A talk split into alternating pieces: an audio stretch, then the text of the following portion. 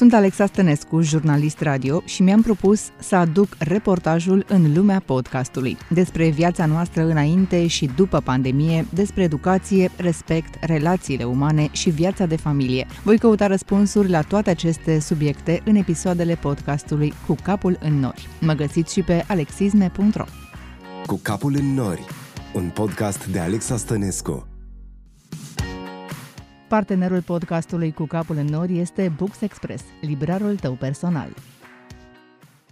Ca părinte, ești prins între două lumi. Înțelegi emoțiile și frustrările copilului tău legate de școală pentru că le-ai trăit și tu și ți-ai jurat că nu vrei să treacă prin aceleași experiențe. În același timp, acum ești și tu părinte și nu poți să fii constant împotriva sistemului. Vrei, nu vrei, trebuie din nou să accepti școala românească așa cum este ea. Și poți doar căuta profesori și școli bune pentru copilul tău, dar asta nu-ți garantează că el va ieși de pe băncile școlii pregătit pentru viață.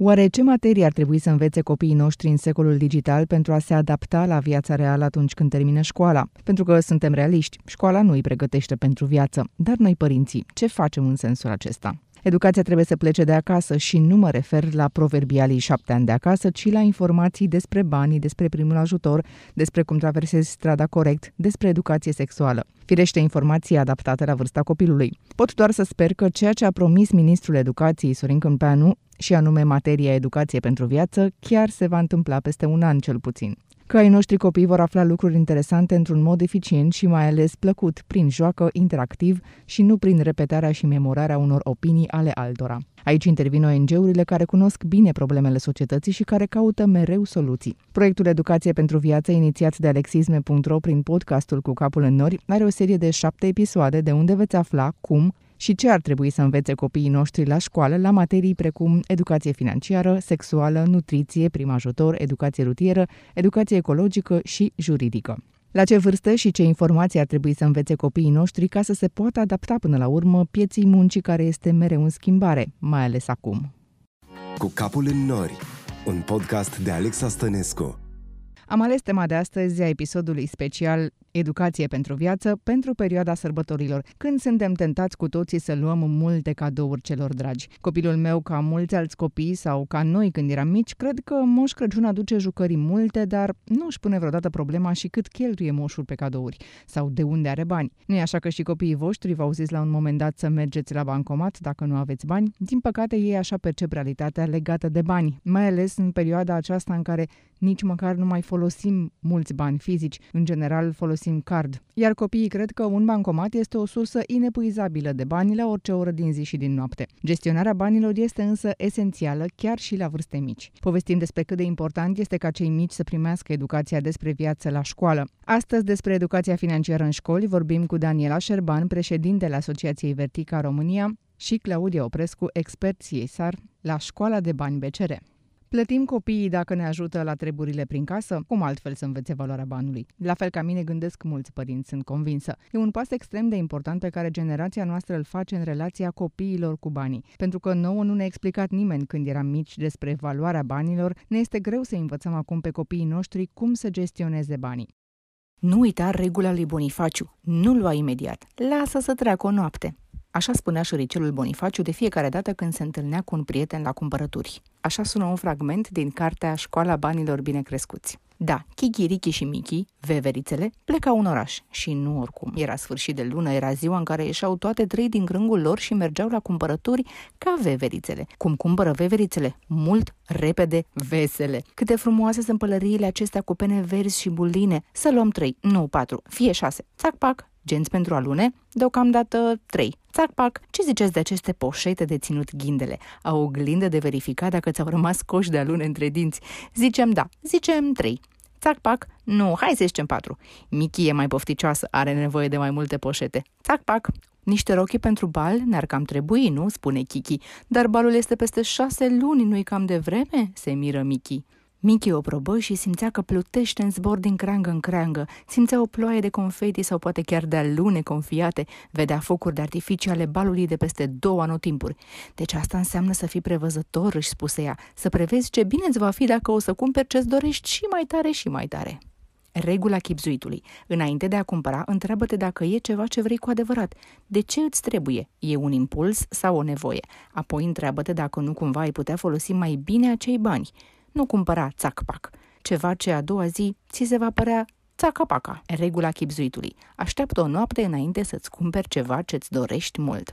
Șoriceii Beni și Bonifaciu, veverițele Kiki, Ricky și Miki sau antreprenorii șoricei Biții și Diții învață copiii ce înseamnă să fii chipzuit și să nu cheltui tot ce ai. Cărțile scrise de Cristina Andone le arată copiilor prin povești cum se deschide o afacere, care e diferența dintre un produs și un serviciu, dar și ce presupune o etichetă de preț. Mai ales, învață să treacă peste momente grele, să fie solidar și să aibă încredere în oameni. Cele două volume ale cărții Școala Banilor Bine Crescuți sunt susținute de BCR Școala de Bani, care de altfel se implică și în educarea părinților în privința relației cu banii în familie. Mai târziu vom vorbi și cu Claudia Oprescu, expert CSR la Școala de Bani BCR, despre cum putem face noi, părinții, să învățăm pe copii să gestioneze banii. Până atunci vă povestesc despre un proiect pilot cu elevii de școală pentru educație financiară. Proiectul se numește Kidpreneur.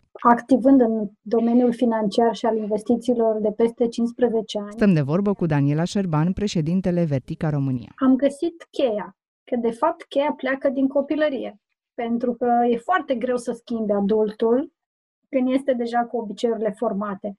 Și atunci a venit colaborarea cu Kitpreneur și soluția, practic, pentru că ei sunt o franciză americană și au preluat de la americani, care este mama capitalismului, uh-huh.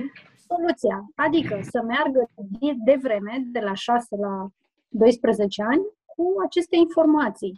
Și atunci am combinat afacerile publice, pentru că era important nu doar să ne dăm noi seama de acest lucru, ci să spunem și altora.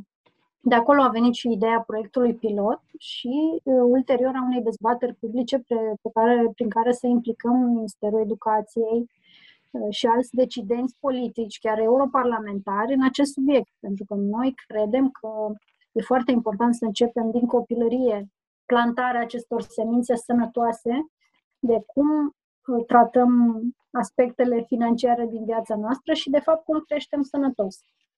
Au fost aleși 10 copii, 5 fete și 5 băieți cu vârste între 9 și 12 ani care au gândit mici afaceri la clasă. În cadrul celor trei luni și-au descoperit o pasiune care poate deveni o afacere la vârsta lor, fie că e vorba de dresajul câinilor, reparația trotinetelor, fabricarea săpunurilor sau tabere pentru copii, au pornit să-și pună ideile în practică. Au discutat despre cum pornești o afacere, cum alegi numele, logo-ul, echipa, până la cum să stabilești prețul produselor sau al serviciilor, cum să promovezi afacerea sau cum să vorbești despre ea. Practic s-a lucrat la formarea de abilități de comunicare, la lucru în echipă sau la reacția la eșec. În primul rând ne-am dus către o categorie de vârstă 9-11 ani, Uh, cel mai probabil clasa a treia și a patra, când copiii deja au învățat să citească. Și doi, să mergem cu o evaluare preliminară a acestor copii, pentru că și această evaluare a presupus un test uh, psihologic în evaluarea anumitor abilități. Pentru că nu vorbim de testarea unor cunoștințe, pentru că nu ai cum să îl palpezi. Lucruri care nu sunt atât de vizibile, dar care sunt foarte importante. Comunicare, prezență, inițiativă, dorință de lucru în echipă, și sunt lucruri pe care le testăm altfel. Într-adevăr, cu aceste date și cu raportul dezbaterii publice am mers deja la minister și vom mai merge. Deci, cu siguranță, lucrurile nu se opresc aici. A fost foarte interesant pentru că fiecare copil a trebuit să-și aleagă sau a fost impulsionat să-și aleagă ideea de afaceri pe care să lucreze. Pentru că, odată, fiecare copil și-a dezvoltat încet, încet propria afacere, dar a văzut și de la ceilalți cum își, cum își gândesc ei afacerile. Iar copiii care au intrat, foarte mulți dintre ei aveau deja ideile, uh, fie că vorbim de plimbarea câinilor, fie că vorbim de servici pentru trotinete. Uh, Robert a avut ideea acestor tabere de vară pentru copii. Uh, au fost, nu știu că a fost un băiat care dezvolta aplicații sau desene animate, jocuri, mm, alt cineva voia să dezvolte o aplicație pentru a vinde jucăriile pe care nu le mai folosește și noi ca părinți știm cât de important ar fi un astfel de loc. Altcineva care ar tot așa să dezvolte o platformă prin care să rezolve acestor, această problemă de uh, bone sau babysitting pe termen scurt. Deci copilașii da. au identificat practic problemele reale ale noastre și au încercat să găsească soluții. Și este incredibil ce idei bune au. Și evident că sunt încurajați de părinți, fără nu putem să ignorăm acest lucru, pentru că noi, ca părinți, îi încurajăm sau le spunem nu e pentru tine, lasă că o să crești tu mhm. mai mare și vezi tu după. Și foarte aplicat au avut nevoie să-și găsească un nume, să-și facă un logo, să discute despre clienți, profit, cum atragem clienți, cum îi menținem, cum protejăm mediul. Chiar dacă pare așa ciudat să înveți la antreprenoriat despre mediu, să faci o afacere sustenabilă e din ce în ce mai important. Da. Auzi, Robert, ce înseamnă profitul și cât ai făcut? Haideți să vedem și ce au înțeles copiii. Am stat de vorbă cu Robert, care a participat la proiectul pilot. Împreună cu mama lui a pus la cale două afaceri din care a făcut și profit. Robert s-a gândit să facă ateliere de Lego pentru copii. Pentru copii, la atelierele prin educație prin Lego, Uh, de fiecare dată construim, dar pe altă temă. Odată am construit și despre energia eoliană și despre puterea de respingere a magneților și de atracție. Iar la robotică participăm și la un concurs, First Lego League, uh, prin care sunt mai multe echipe și ei au diferite cerințe pentru a rezolva totul. Și copiii trebuie să știe toate aceste lucruri? Adică trebuie să fie copii inițiați sau poate să învețe așa cu tine împreună? Uh, nu trebuie să fie. Copiii pot să învețe și să încerce.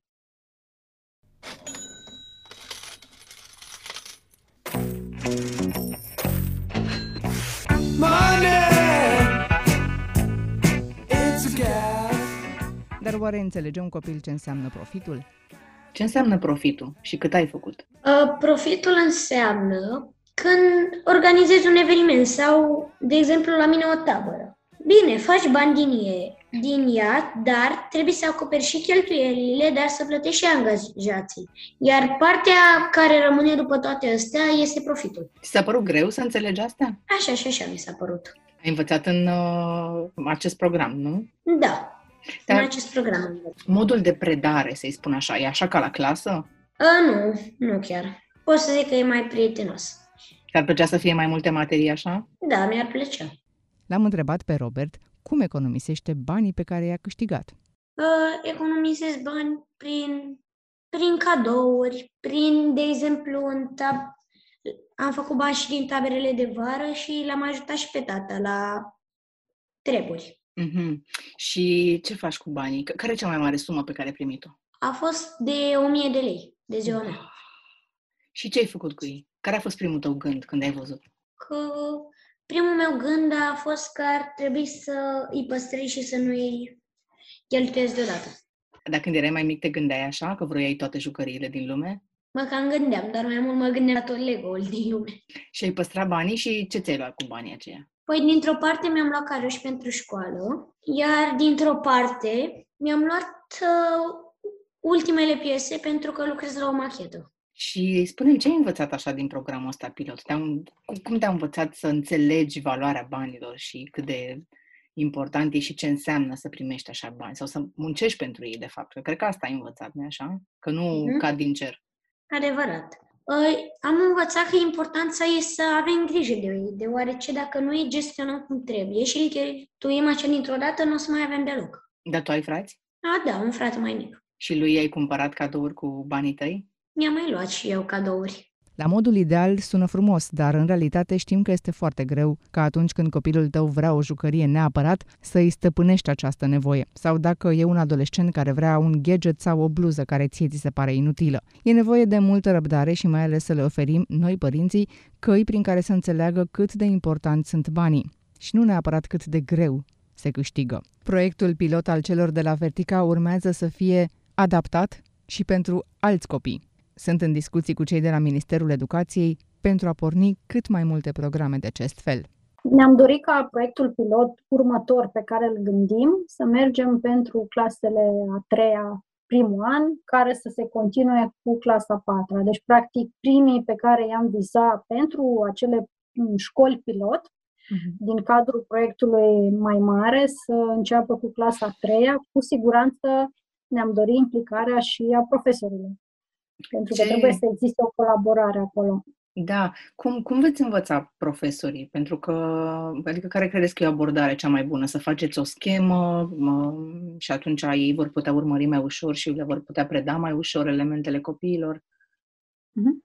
Aici ne bazăm mult pe experiența celor de la Kitprenor, uh, pentru că noi, ca Vertica, nu suntem furnizori de educație. Noi suntem un grup de inițiativă în politici publice și, ca ONG, avem, conform legii, câteva modalități de a acționa în relația cu statul și am ales planul de acțiune.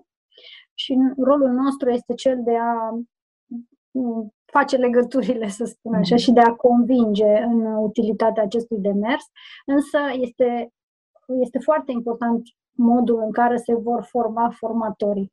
De fapt, acolo e cheia, pentru că știm cu cât copiii sunt mai mici, cu atât mai mult elementele de joacă trebuie să fie prezente, trebuie să le captezi mereu interesul, trebuie să fie interactiv despre ei, distractiv și așa mai departe nu văd de ce nu ar fi receptiv. Pentru că antreprenoriatul în clasele primare cred că este o, un cumul de alte materii. Vorbim și de comunicare, vorbim și de matematică și de științele naturii. Pur și simplu ia câte bucățele din fiecare, pentru că prima impresie este o să fie greu, nu știu, nu mă pricep.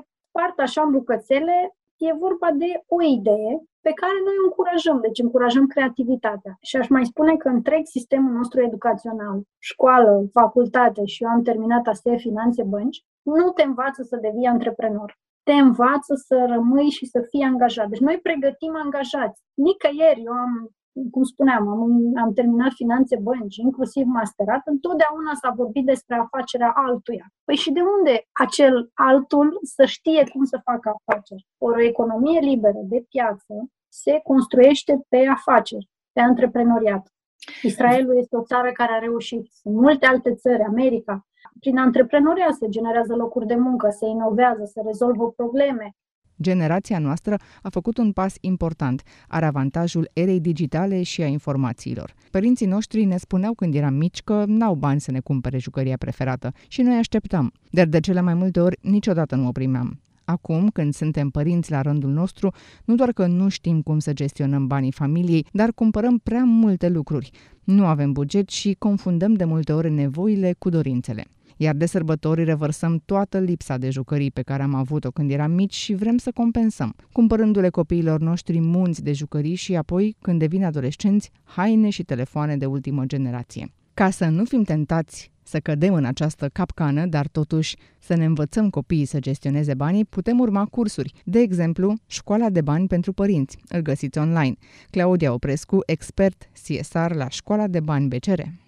Școala de bani pentru părinți este un curs creat pentru toți părinții. Uh, tocmai, tocmai așa a fost și gândit. Avem um, șase lecții în care vorbim în general, să zic, despre cum le vorbim copiilor despre bani, dar uh, joc, jocurile, poveștile, aplicațiile practice sunt adaptate în funcție de categoria de vârstă. Deci, practic, dacă ai un copilaj de 3 ani sau ai un, un adolescent de 16, poți să găsești acolo niște materiale care te pot ajuta să deschizi un pic mai ușor discuția despre bani.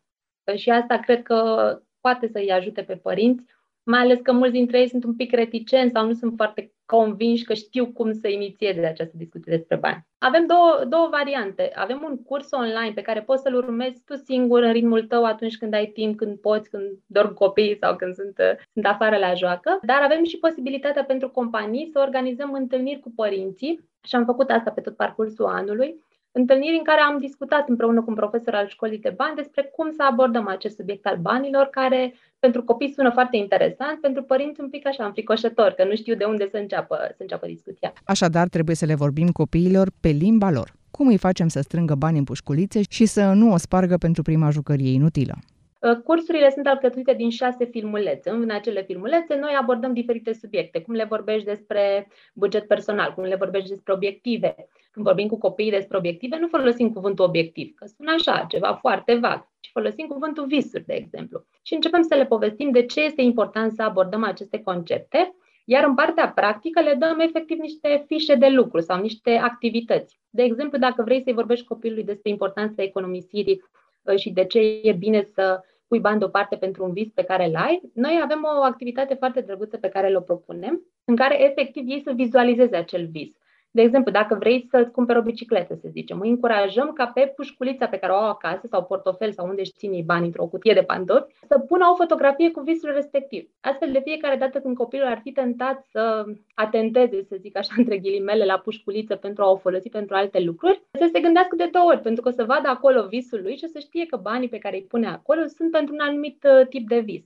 Vă povesteam la început despre ce cred copiii noștri că înseamnă bancomatul. Sunt curioasă ce și cum le-ați povestit despre bani. Și de această dată, cheia este să ne jucăm cu ei și să nu ne așteptăm să înțeleagă dacă le spunem că nu ne ajung banii și atât. Siguranță, o, o provocare, de exemplu, să le explici copiilor că tu ai o sumă de bani limitată în fiecare lună și că, bineînțeles, ei dacă sunt la vârste foarte mici, o să spună, a, nu mai ai bani să-mi cumperi nu știu ce jucărie, du-te la bancomat. Sunt foarte mulți copii uh, care sunt la grădiniță sau în ciclu primar, care au abordarea asta, că au impresia că bancomatul e așa, un fel de mașină magică pe unde ies foarte mulți bani de fiecare dată când avem noi nevoie. Uh, acum, în contextul plăților electronice și a faptului că ei nici măcar nu mai văd banii respectiv fizic de prea multe ori, uh, la fel, lucrurile par și mai vagi. Și atunci părinților le este destul de dificil să le explice, uite, noi avem o sumă limitată de bani în familie în care, pe care trebuie să învățăm să o gestionăm corect.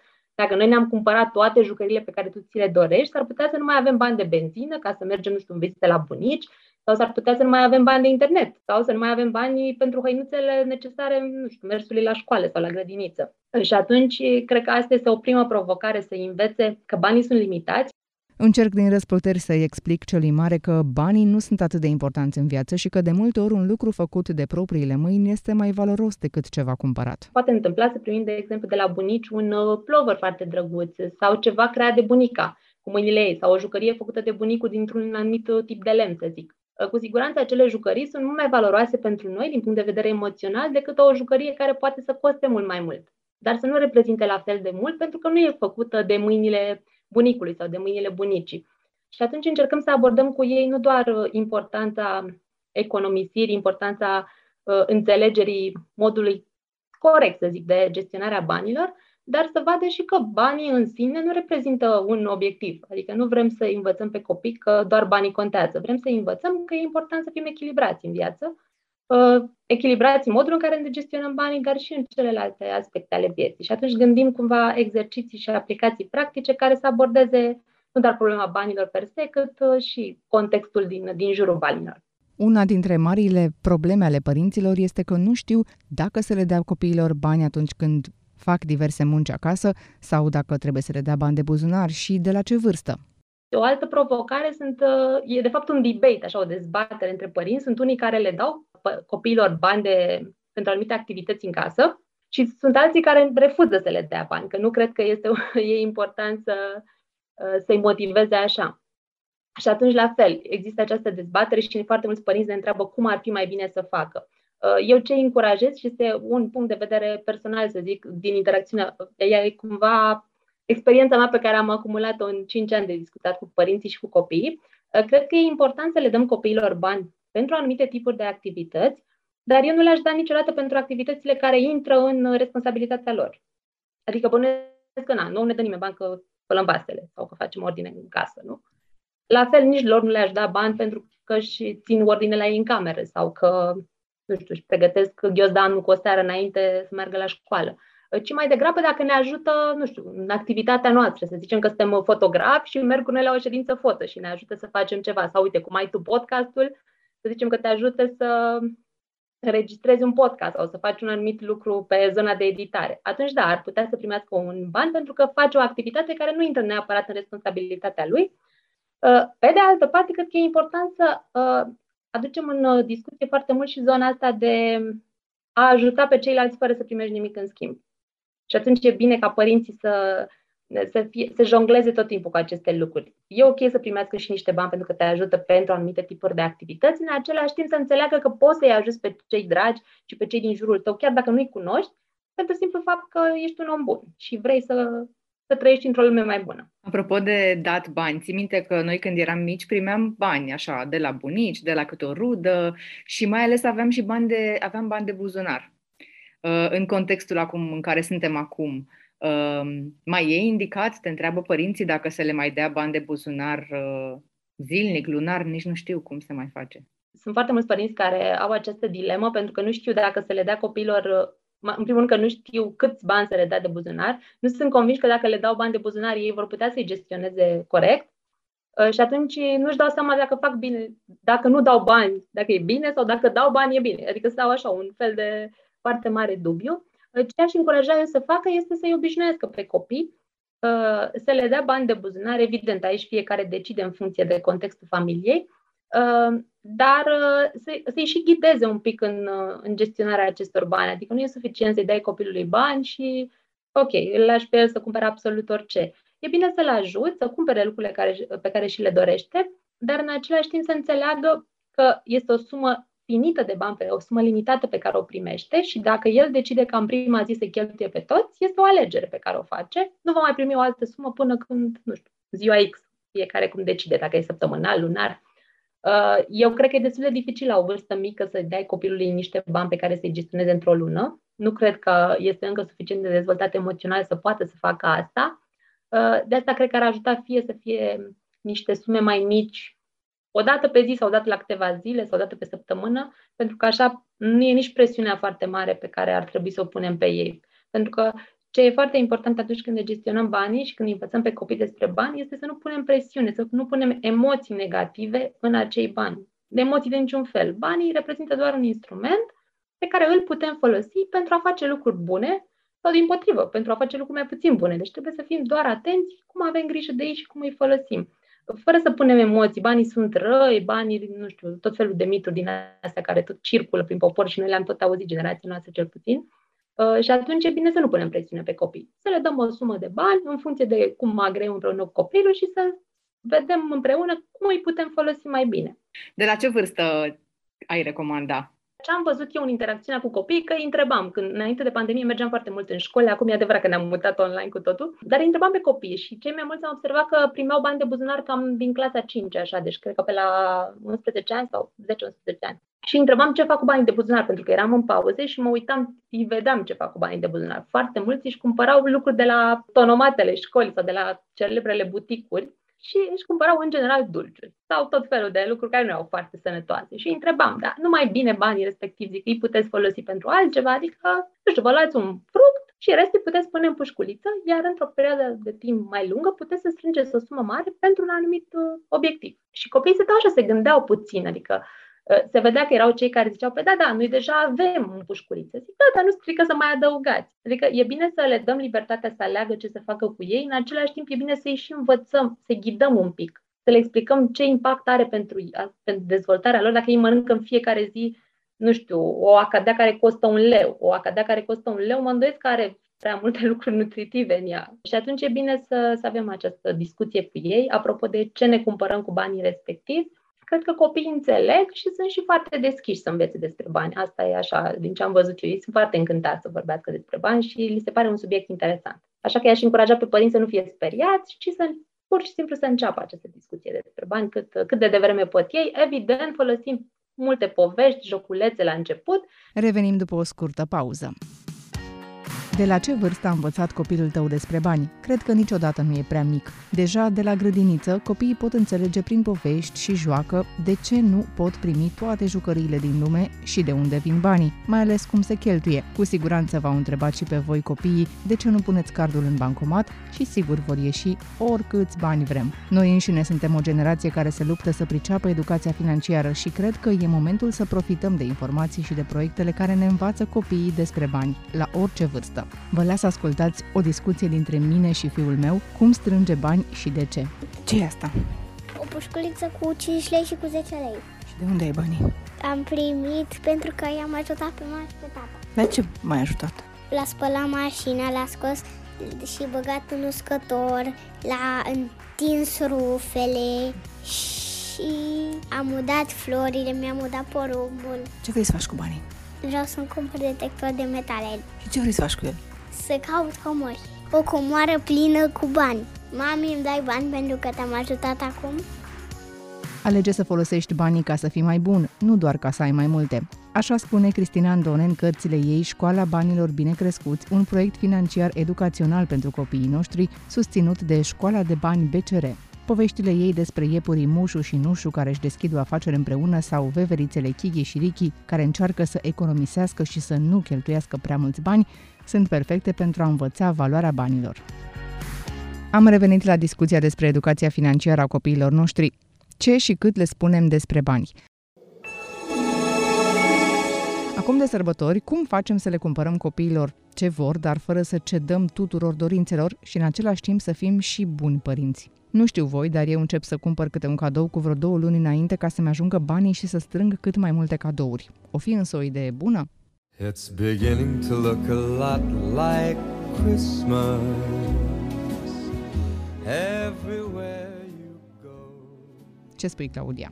am, am interacționat cu mulți părinți care erau puțin speriați de ideea că, că vine, vine Crăciunul, vin sărbătorile, toți moși, moși Nicolae, moși Crăciun. Uh, și deși este o perioadă în care toți suntem cumva mai relaxați și ne, ne bucurăm foarte tare, toți începem să fim mai copii, uh, mi-am dat seama că este și o presiune foarte mare care se pune pe părinți, că nu știu cum să aleagă cel mai bun cadou. Uh, foarte mulți au tendința să le cumpere foarte multe cadouri copiilor și ce am observat eu și din jurul meu, nu doar așa prin interacțiunea cu oamenii de la cursuri, este că atunci când copiii primesc foarte multe cadouri de la toată lumea, nu se bucură la fel de mult. Adică nici nu cred că apuci să te bucuri prea mult. Că dacă primești de la tata și mama trei cadouri, mai primești de la bunici, o pereche de bunici, a doua pereche de bunici, primești și de la mătușă și de la altă mătușă, alt unghi. Primesc foarte multe cadouri într-un timp foarte scurt și atunci există riscul ca ei nici măcar să nu apuce să se bucure de cadourile respective.